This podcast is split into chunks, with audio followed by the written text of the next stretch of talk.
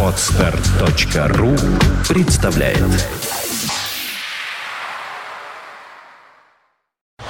You are listening. You're listening to Internet Radio Funtank FM. Добрый день, вы слушаете радио Фонтанка ФМ. В студии у нас появляется публицист, журналист э, Данил Коцубинский. Здравствуй, Данил. Добрый день, Саша. И сегодня я пригласила тебя, естественно, поговорить об итогах выборов, которые проходили в единый день голосований э, в разных э, местах. Но, естественно, у нас в Петербурге, поскольку не было никаких заметных событий, то мы все свои взоры обратили на то, что происходит в Москве. Потому что происходящее в Москве, выборы мэра города, вроде бы, казалось бы, такая вещь, ну, не то, что сказать, заурядная, но, в принципе, выбирали, как сказал президент Владимир Владимирович Путин, э, мэром должен быть человек, не, не политик, должен быть хозяйственник. Вот, и все это как-то постепенно переросло в такую политическую акцию. Появился Навальный, который был недавно арестован, потом он чудом освободился и Ну, э, он был арестован участие. буквально на день. Да, да. И э, получил он на этих выборах по результатам чуть более 27% голосов. На мой взгляд, это очень много, если учесть, что Собянин... Ну, явка, правда, 51. правда была Да, не явка очень высокая. была. Соответственно, фанаты Навального, ну, сторонники Навального пришли, наверное, в большем количестве, чем такой достаточно э, э, самоуспокоенный электорат Собянина. Но, тем не менее, конечно, цифра все равно внушительная. Да. И вот как ты оцениваешь результаты э, произошедшего? Вот много ли это мало, во-первых, вот эта вот цифра, приближающаяся к 30%? И не создалось у тебя такого же ощущения, что это какая-то политическая акция происходит? И Нет, разумеется, это политическая сил акция. э, то есть я бы даже назвал это спецоперацией, потому что, с моей точки зрения, все то, что происходит с Навальным на протяжении последних лет, и в том числе, и может быть кульминационным является вот то, что произошло в связи с выборами э, московского мэра, э, это является некой сценарной разработкой ну, можно сказать, Кремля, можно сказать, ФСБ, но тут у кого как... э, э, мне кажется, что одно с другим здесь А с тесно какой связано. целью? Цель э, очевидная, на мой взгляд. Ну, для начала вот э, от обратного Да, да, э, отсчитаем. То есть, э, что стоило Путину, допустим, не допустить э, участия человека, который уже приговорен к пяти годам, колонии общего режима, не допустить его участия в выборах, просто э, не выпускать его из-под ареста. То есть э, даже сам Навальный не рискнул э, сказать о том, что это вот прокуратура сама по себе решила пересмотреть, значит, изначальное решение суда о заключении его, значит, под стражу э, и изменила на э, режим подписки о невыезде. До вступления в силу приговора в законную силу, то есть до рассмотрения э, апелляции. Э, Даже Навальный сказал, что меня выпустил Путин. Так вот, задайте вопрос, зачем? Зачем? А, Навальный э, в тот момент, когда он выступал по телевизору, он сказал, что вот э, Кремль испугался тех людей, которые вышли на улицу Москвы. Я напомню, что на улице Москвы после оглашения приговора Навальному вышло от 10 до 15 тысяч, ну, по самым таким максимальным подсчетам, может быть, даже и поменьше. Э, То есть это в 10 раз меньше, чем вышло на Болотную площадь в декабре 2011 года, там 120 тысяч вышло. И я напомню, что тогда почему-то Путин не испугался. Более того, он даже еще имел а, ну, дерзость или наглость а, подхамливать, да, там, это вот бандерлоги с какими-то контрацептивами вышли. Да-да-да. И не выполнил ни одного требования из тех, которые были выдвинуты, хотя требования были крайне скромные, там, в отставку Чурова просили. Уж Чурова-то мог бы уволить, если действительно он такой пугливый. Нет, он не пугливый человек, у него есть, э, он осторожный, он боится будущего, но в ситуации, когда на него давят вот с, э, силовым образом, Путин, как правило, причем я не знаю даже никакого другого, ну, хотя бы единственного случая, когда бы он изменил этому правилу, он э, реагирует упорством, то есть он говорит «нет». Вот что бы от него не требовали, чем бы он ни жертвовал, международной репутацией, а, какими-то там возможными катаклизмами, он всегда, вот если на него надавили, он говорит нет, он человек упрямый. И, э, может быть, в этом его есть слабость. В какой-то момент надо будет сказать да, а он все равно будет говорить нет. Но в ситуации с Навальным когда вышло на улицу 10 тысяч человек, они не очень себя агрессивно вели. Они там нарисовали, ну, Госдуры написали, э, потом написали Путин гей и Навальный президент. Собственно, это, ну и пытались поджечь еще какой-то там, не знаю, полицейский там постик. А, вот все, что они сделали, то есть никаких машин не переворачивали. Ну, посмотрите, что там в Египте творилось ну, или да. в Тунисе. В Турции. Так, да, в Турции. То есть э, э, несопоставимо. И вдруг, неожиданно, Навальный выходит на свободу, и более того, не просто выходит на свободу, ведь Путин же тоже, он не наивный и какой-то вот э, такой вот не, не понимающий э, ближайших последствий э, э, человек. Он понимает, что если Навальный выходит на свободу, он продолжает, он, он разворачивает бурную и хорошо финансируемую предвыборную агитацию, он нарабатывает себе авторитет. После этого посадить его уже по- по-настоящему будет очень сложно. Значит, зачем же это все делается? Наверное, за тем, чтобы в конце концов... И, и более того, Путин в эти же дни произносит фразу «Да, странно, что вот э, кому-то дают условно, а кому-то за гораздо меньшие преступления вламывают реальный срок». То есть уже такой аванс выдается на тему того, что, может быть, приговор Навальному будет пересмотрен, пересмотрен в сторону условного.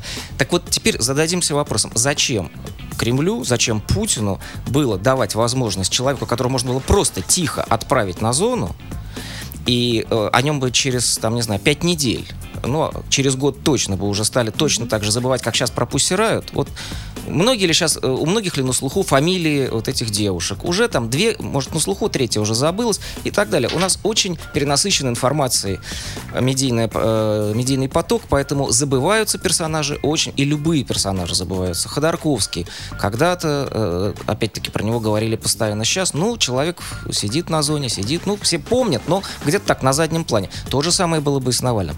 Ничем не рисковал Путин, если бы он его снял с дистанции. Но он его, наоборот, выдвинул на эту дистанцию и превратил его в действительно харизматического, единственно возможного лидера оппозиции. Теперь вопрос, зачем?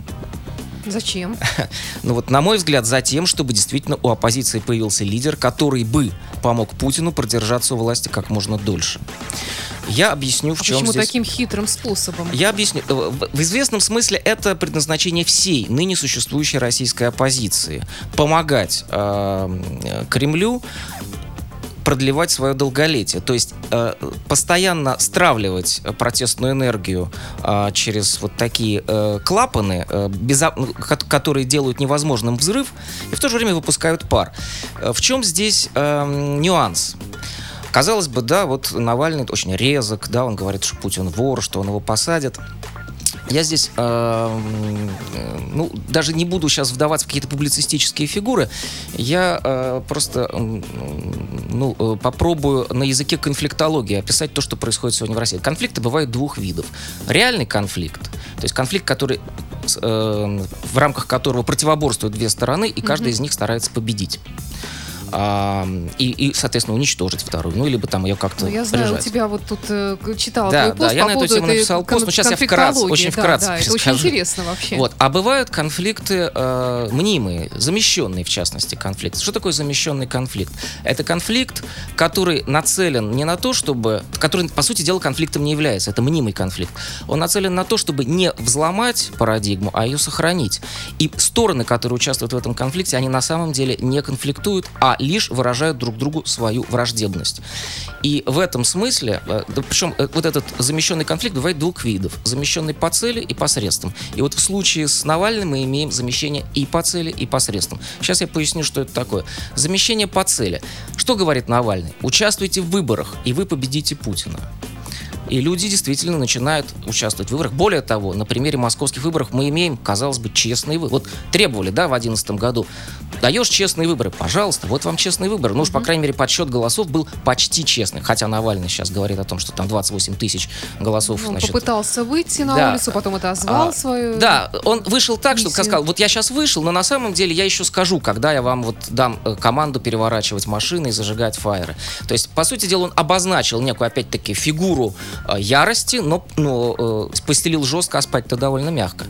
А, вот, то есть... Э, он уводит сегодня протестную энергию в сторону, вот выгодную, опять-таки, э, Кремлю, в сторону бесконечного повторения вот этих фейковых выборных процедур. Потому что что такое свободные выборы? Это ведь не только свободный подсчет голосов, а это свободное участие в политической жизни на протяжении все, э, всех лет между э, этими выборами, всего времени между выборами. И самое главное, это свободное участие всех кандидатов, а не только избранных. Удальцов почему-то сидит под домашним арестом. Я не говорю что о том, что Удальцов создал бы конкуренцию Собянину или Навальному. Но почему допущен только Навальный от всей оппозиции, которая есть? Даже при том, что она такая вот смирная, но допущен только один. Только одному позволено было раскрутиться и стать вот этим вожаком. А, значит, Первое, что он делает, он, по сути дела, призывает людей к участию таких спокойных, э, то есть он внушает уверенность, которую я даже среди многих моих коллег сейчас э, наблюдаю, уверенность в том, что действительно можно обойтись без э, выхода на улицы массового, такого миллионного, без риска, что кто-то допустим, Навальный, в какой-то момент изберется, но не изберется никто и никуда в стране, которой руководит а, вот эта вот самая а, тираническая вертикаль, потому что она полностью контролирует выборы, она полностью контролирует политическую а, активность и, и деятельность, она полностью контролирует телевидение. О каких свободных выборах вы можете а, вести речь, если Навальный только потому набрал свои 27%, что ему позволили пропиариться и позволили участвовать, а не позволили бы, он бы не набрал набрал ничего, он бы сидел и вязал варежки вместе с Ходорковским, наверное, уже где-то поблизости. Поэтому здесь это первое, это замещение конфликта по цели. То есть, когда уводится в сторону, на самом деле, что, чего боится э, э, тираническая власть, чего боится диктатура? Она боится революции. Mm-hmm. Это единственное, что может диктатуру... Выборами диктатуры не сменяются. Они сменяются только, когда э, люди э, начинают взламывать вот эти существующие правила игры.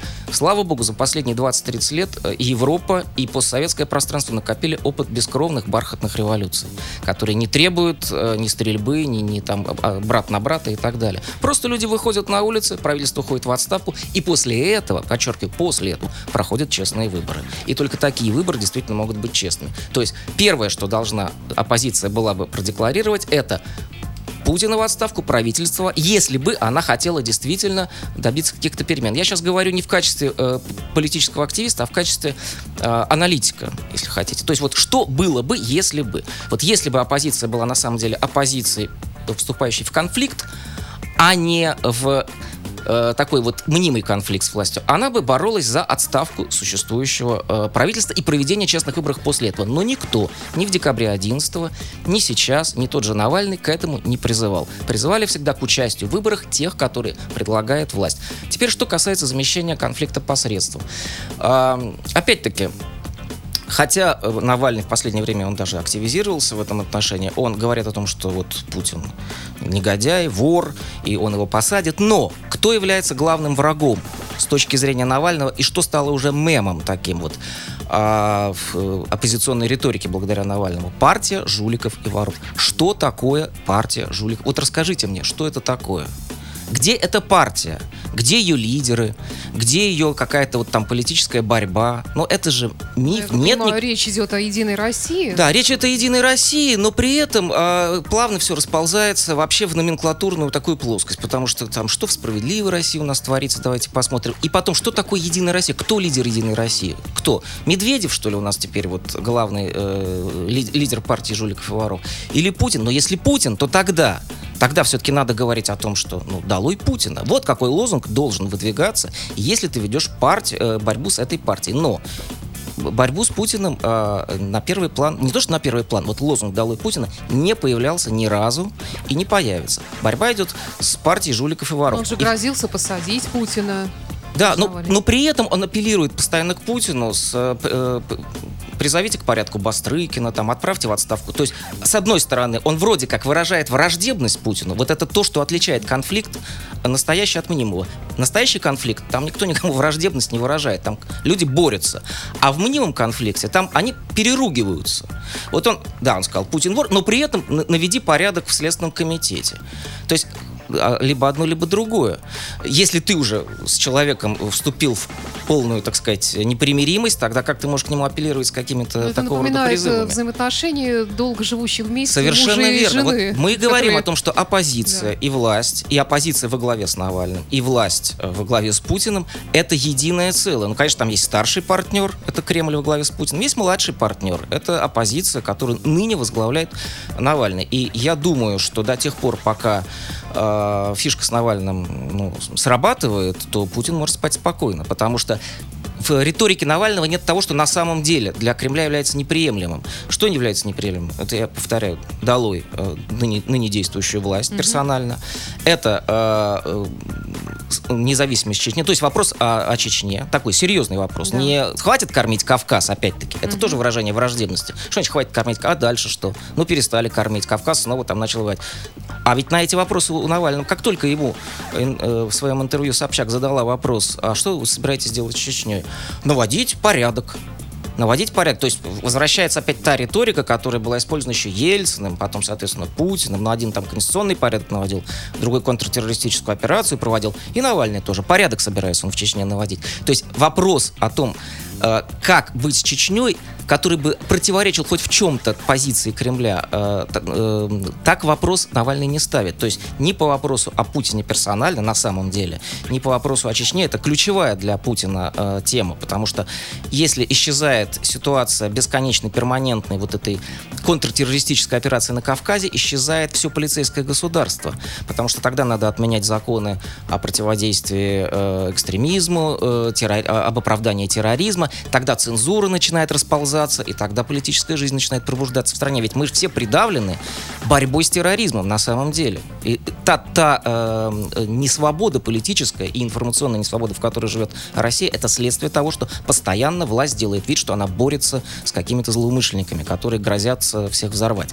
И если вот э- эти начать выбивать из-под Кремля идеологические основы, вот тогда э, э, мнимый конфликт превратится в конфликт реальный. Но именно поэтому этого никогда не произойдет. Равным образом никогда не произойдет, допустим, каких-то серьезных предложений по пересмотру э, эксплуатации нефтяной отрасли, распределения доходов. Да? То есть, предположим, мог бы уж популист вроде бы, да, Навальный, ну, это, это не отрицает даже его адепты, да, он популист, но хороший популист. Так скажи, пожалуйста, давайте мы э, национализируем нефтянку. Я сейчас не говорю о том, хорошо это или плохо. А, с моей точки зрения, может, даже это и не очень хорошо. Но давайте там, не знаю, дадим каждому э, россиянину ваучер нефтяной, как в Норвегии, там, ну, пускай он будет безналичный, но тем не менее, у, чело- у людей будут да, реальные какие-то вот доходы от, от этого сырьевого сектора. Это было бы очень популистски и очень в духе, как, как бы Навального. Никогда он не скажет ничего подобного, потому что это вызов. Вот это реальный вызов. А призыв бороться с коррупцией, это призыв э, Путина к сотрудничеству. В какой-то момент Путин действительно молодой политик, говорит правильные вещи. Давайте мы будем бороться с коррупцией еще активнее. Более того, он уже борется с коррупцией. Мы это прекрасно видим. Поэтому э, думать о том, что э, выборы Навального, ну, точнее, не до выборы Навального или там выборы Ройзмана в Екатеринбурге, что они э, приведут к изменению парадигмы, э, очень наивно. И до тех пор, пока вот эти, э, ну, так сказать, парламентские, не парламентские, а электоральные иллюзии э, будут э, владеть э, фан- воображением э, граждански активного населения, э, еще раз говорю, Кремль может считать, что он свою спецоперацию провел успешно.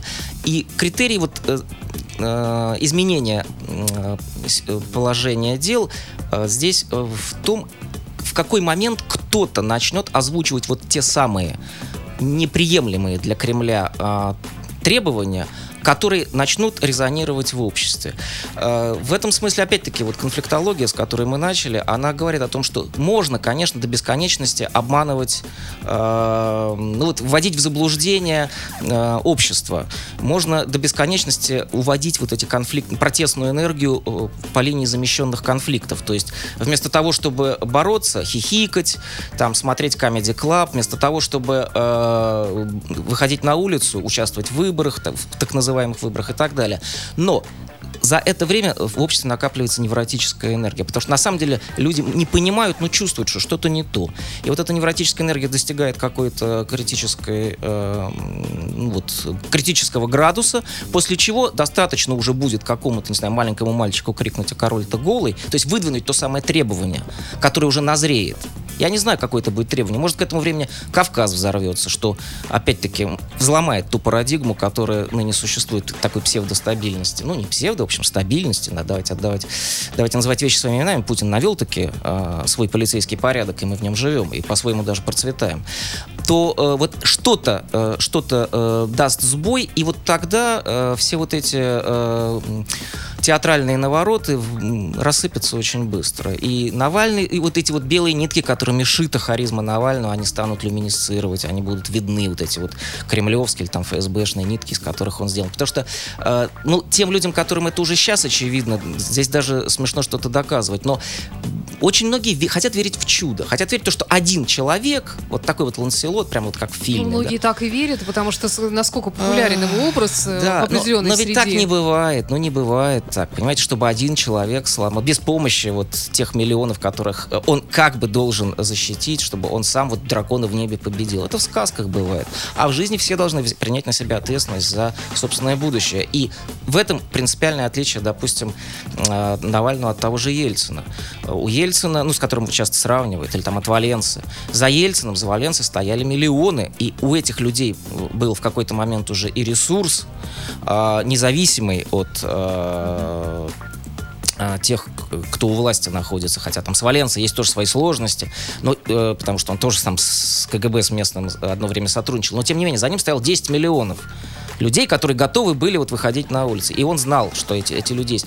За Навального выходит 10 тысяч, и, и на последнем митинге тоже, ну, там говорят 60 тысяч. Все равно для Москвы это, это небольшая цифра. Более того, смысл вот феномена Навального именно в том, чтобы не позволить вокруг нему, э, него сконцентрироваться вот этим самым миллионом. Потому что по телевизору, который смотрят миллионы, э, рассказывают, что Навальный это плохо. И эти миллионы конформистские в это верят. А вот по FM радиостанциям, по интернету, интернету для э, в 10 раз меньшего, так сказать, ну или там в несколько раз меньшего активного электората э, Навального, наоборот, вот пиарят там теле, через телеканал «Дождь». И получается, что э, вот те, кто э, активен и кто мог бы вот это болото расшевелить, он замыкается в секту свидетелей Навального, которая в итоге никуда, она ничему не, не засвидетель, ни, ничему свидетелем хорошему не будет. А остальные так и остаются под контролем Кремля. И это, конечно, очень, с моей точки зрения, талантливо красивая и успешная а, такая спецоперация, которая вот, а, которая, правда, не будет долговечной по той причине, о которой я сказал, что общество все-таки в какой-то момент невротически сорвется. Но вот те, кто сегодня а, пытается убедить себя в том, что они верят в чудо, они оттягивают этот момент. То есть ты считаешь, что без революции в, той или иной, в том или ином виде все равно не обойдется? Безбархатный, конечно, ни, ничего не, не изменится, как это не менялось ни в одной из диктаторски структурированных стран.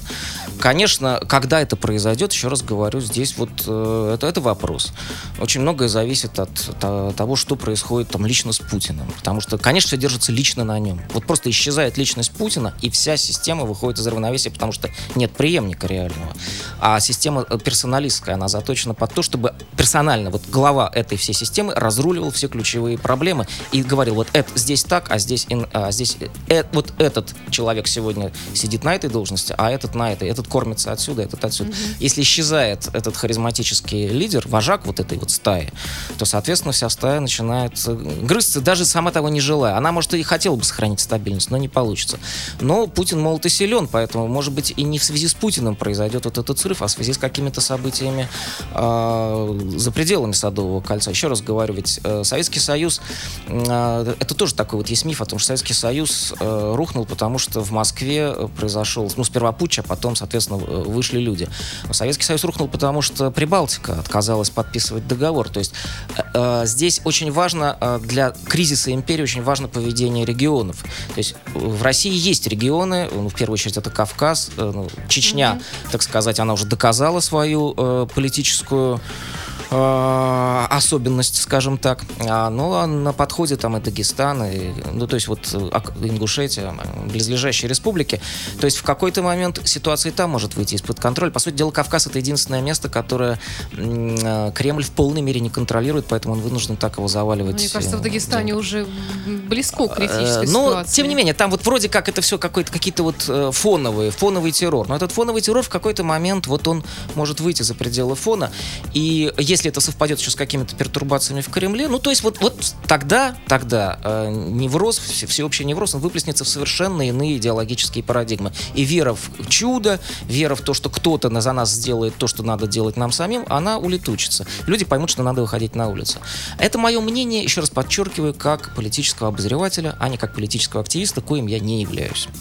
А реально ли появление настоящего лидера оппозиционного, вот, который бы выдвинул вот сейчас, вот в настоящее время, вот все те требования, о которых ты говорил? Я думаю, что сейчас нет, потому что э, сейчас, э, вот конкретно сейчас, э, оппозиция, скажем так, протестно настроенная часть общества, она ориентирована на ныне существующую оппозицию. Ныне существующая оппозиция состоит из людей абсолютно э, управляемых. э, иные просто уже, и- иных Но я нет, а те внимание, далече. что ты КПРФ Но, и другие да. партии, Их- Жириновского ты даже не упоминаешь. их даже не стоит. В расчет. Я сейчас говорю о несистемной не оппозиции, Да, вот да. Парнас там э, и так далее, Удальцов и прочее.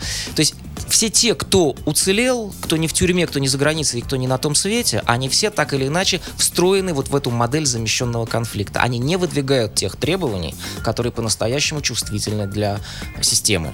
Они все время говорят о чем-то левом.